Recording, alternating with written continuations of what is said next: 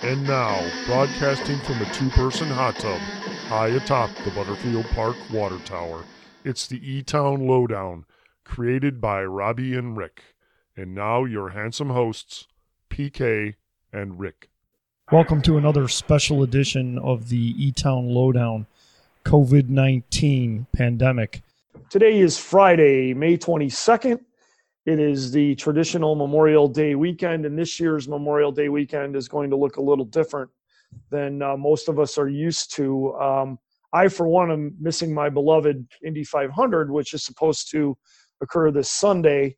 But um, for many, many years in Elmhurst, and I'm not sure exactly how many, we've celebrated or honored Memorial Day is probably a better way of putting it, and honored those that have uh, given their the ultimate sacrifice for our country for maybe a hundred years on on that last Monday in May. We've honored them with ceremonies and a parade, and this year because of the pandemic, uh, the parade was canceled. But my guest today, the Honorable Steve Morley, Mayor of Elmhurst, and Seventh Ward Alderman Mark Mulliner, the two of them put their heads together and worked with a whole bunch of folks at the city uh, to make sure that even though we're not going to have our traditional parade, we're going to have something a little different. So, uh, Mayor Morley, why don't you talk a little bit about uh, what you guys came up with?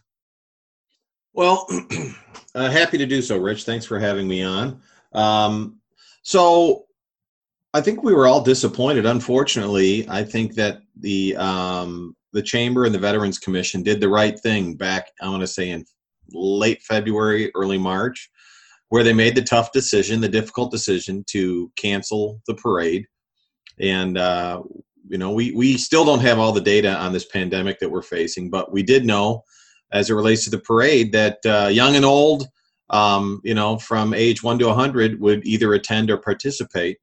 And uh, we just knew at the time that that wouldn't be safe. So I, I know that they made the difficult decision to cancel it. And I want to say that maybe the the first person who came to me um, and said, uh, you know, after we canceled was Alderman Mulliner, who said, "Well, I I know we're canceled, but we have to do something. We have to do something." He was very adamant about it, and uh, I think we all feel pretty passionately about Memorial Day. It's the uh, 102nd um, gathering in Elmhurst for the memorial to celebrate Memorial Day. So over 100 years. Wow. Yeah, 101 years, 102 years. So yeah, like I said, um, we knew what we had to do. I think, like I said, I think uh, Ralph Pacciano and uh, John Quigley made the right call of canceling the parade. But I want to say it might have been hours, maybe 24 hours at most, that uh, Alderman Mulliner, I know, came up with the idea and said, "We, we, I understand why we did it, but now we got to figure out something to do because that day's not going to pass without us honoring those folks who gave their lives for our country." So Alderman Mulliner, when uh, when you and the mayor got together, talked about this, and you you're, you're pretty close with the folks over at the American Legion. What was their reaction when you uh, proposed this? Well, I'll tell you that Steve's reaction was he agreed wholeheartedly. I think that it was the right thing to do. I think Steve and I both were on the same page. What can we do? We need to honor our war dead. And it was important for us to, as a city, continue to remember this day because it's so important. And then when we contacted the American Legion, they were extremely pleased that we were going to do something to continue that memory that was, in our opinion, a necessity. They were a little bit, you know, disappointed that they weren't going to be able to do it in a traditional way. But uh, Steve came up with a great idea of doing this caravan, this caravan or convoy, and I think it's uh, something that's going to work out very well for us. Mayor Morley, uh, can you give us an idea of who all is participating in this convoy? I'm going to call it a parade. It's a parade for all practical purposes. But who is participating in the convoy? Well, um, what we did is we looked at our um, we looked at the uh, previous lineups. We usually have uh, between 110 and 120 entries, and we kind of went through the lineup really quick uh, to try to see uh, what vehicles folks who were in vehicles, and we and we wanted to make it manageable. So we looked at previous lineups, and we have um, uh, Jason Ridgway, who's going to bring an Army transport. Um, Mark, Matt, sorry, Matt Mullenhouse is going to bring transport. We've also been coordinating with the Legion, um, Bill Shanklin, to make sure that all five uh, branches of uh, the military um, Army, Air Force, um, Navy, and Marines, and also Coast Guard are uh, represented. So all of those folks will be represented. Uh, there's going to be Elmhurst Police and Fire. In fact, we've got another meeting. Our final meeting for the uh, convoy uh, is this after in uh, this morning, and we're going to finalize the lineup at that point. But um, police, fire, I think we're going to have public works. I'm pretty sure the park district's going to have representation. Um, I believe somebody from the ambu- uh, from um, from the hospital, possibly uh, Superior Ambulance, to name a few. But um, the other thing we wanted to do, Rich, is we wanted to make sure that it was manageable um, because it's kind of the this idea morphed into bring the parade to you. Um, and it's tough enough to close down a town whenever you do a parade. So if we're bringing the parade to you, we really couldn't bring 120 entries and snake it all the way through town. It would have shut down the entire town for hours. So we try to keep it manageable. It's going to be, I'd say, between 20 and 25 cars. Um, and the other thing is, um, a lot of the veterans that normally come in and celebrate with us um, are kind of in that danger zone in terms of folks who um, could be affected by this. So we wanted to make sure that uh, we kept that in mind. So it's really a, a, complete motorcade, if you will. The folks who are participating can come into town in their cars or trucks. They never have to get out. They'll be lined up while they're still in their cars and trucks. They'll go through the entire uh, town, the entire route, which can be found online at the city's website, and uh, they can complete the route in their cars and leave. So it's going to be as safe as possible. Great. Uh, Alderman Mulliner, can you kind of give us an idea of how that route was developed and, and kind of a rough idea of where it goes? And I, I know Mayor Morley said it's online, but uh, can you just kind of describe it? Yeah, basically what the route does is it starts at the American Legion and goes north um, up Spring Road, crosses over to Berkeley, over to West Avenue, and then from West Avenue crosses up to the north part of town into the second ward, then we cross over into the third ward uh, over by uh, North End and, and Van Auken, come back down, sweep through, and uh, eventually what we end up doing is making sure that we pass the police station, both fire stations. We pass the memorial, which is in Wilder Park. We pass the high school. What we intended to do was make sure that it went into every ward as close to neighborhoods as we could make it go. And we also put it in a position that what we were able to do was if there was a park or another uh, large parking lot, that if people wanted to park their cars and stay socially distant in their cars, they could actually see it from in a parking lot. We're not. We want people to make sure that they stay safe and they stay socially distanced when it ends, it will actually come back to the American Legion of going down Butterfield Road from York Road and land back in at the American Legion, and that's where it'll end. It's about a 16 mile route if you put the whole thing together. So, Mayor, how long do you think this whole parade's going to take? You think it'll just be an hour? You know, I think it's going to be just a little bit over an hour. Um, we're going to try to pace it so that people can see the convoy, but um, um, we want to get through town, like I said, because we want to make it manageable. So I think our target is between 10 to 15 miles an hour for the convoy. And if we go through 16 miles, it's going to be a little bit over an hour. There's going to be times where I'm sure we're stopped by traffic lights and other things. So I'm estimating maybe an hour and a half at most. I'm not sure if Alderman Mulliner mentioned it. Uh, and Mark, I'm going to need your help with the guy's name. Uh, Jerry, I call him Jerry the Patriot Flag Guy. Um, do you remember his name? Kursoff or something like that. Anyway, Jerry's the guy, the gentleman who uh, traditionally puts up. He has access to, I think, thousands of flags, and uh, he'll pick a he'll pick a, a statistic. Maybe it's a number of people passed away on a certain day or a certain war or something of that nature, and then he will put those flags up. He's done it in the past. He's done it in um, he's done it in Wilder Park. He's done it in the um, detention basin in York Commons. Uh, but what we're trying to do, and, and he wants to participate.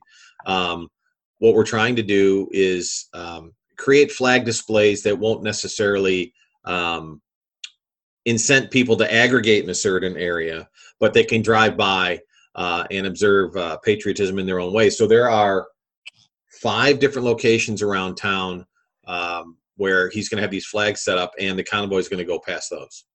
So I I have heard that there's going to be some sort of uh, coverage of this, and you know whether it be released on YouTube or what. Do either of you gentlemen have any information about that? Yeah, what we what we've done is actually the mayor and a, uh, a small group did a, a, memorial presentation yesterday at the Veterans Memorial that was recorded, and then that's going to be put together along with the convoy uh, on a video that will be hopefully presented somewhere around five o'clock on Monday afternoon. That's kind of what the intent is right now. Uh, the editing and everything is going to be done very quickly.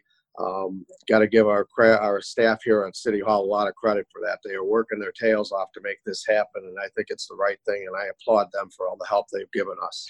Well, I would hope that would uh, there would be a link on the city's homepage to that. And I know currently at elmhurst.org there is a link to information about the parade and the route, which again begins Monday, May 25th at 10 a.m. from the American Legion and goes within a quarter mile, I believe, of pretty much every household in Elmhurst and traverses every single ward. So I, I thank you both for being here. Any last thoughts, Mayor?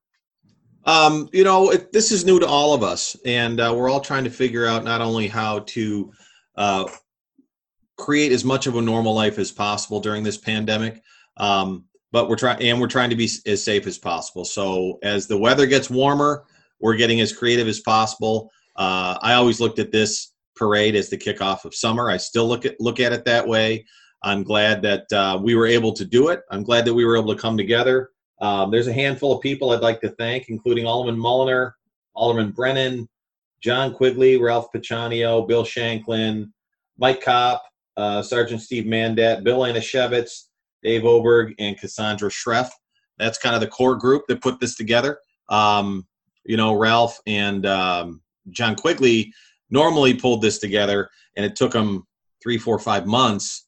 Uh, we pulled this together in about three weeks. So we had we had a bigger group, and uh, we made decisions very quickly.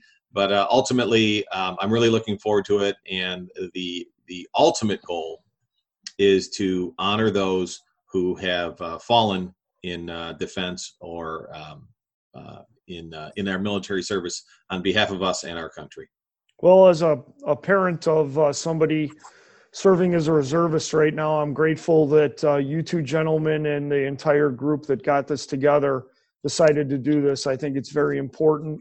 And I commend you both and your group. And uh, I uh, want to keep uh, those that have fallen in service to the country in our thoughts and prayers this weekend, first and foremost. So thank you both for joining me today.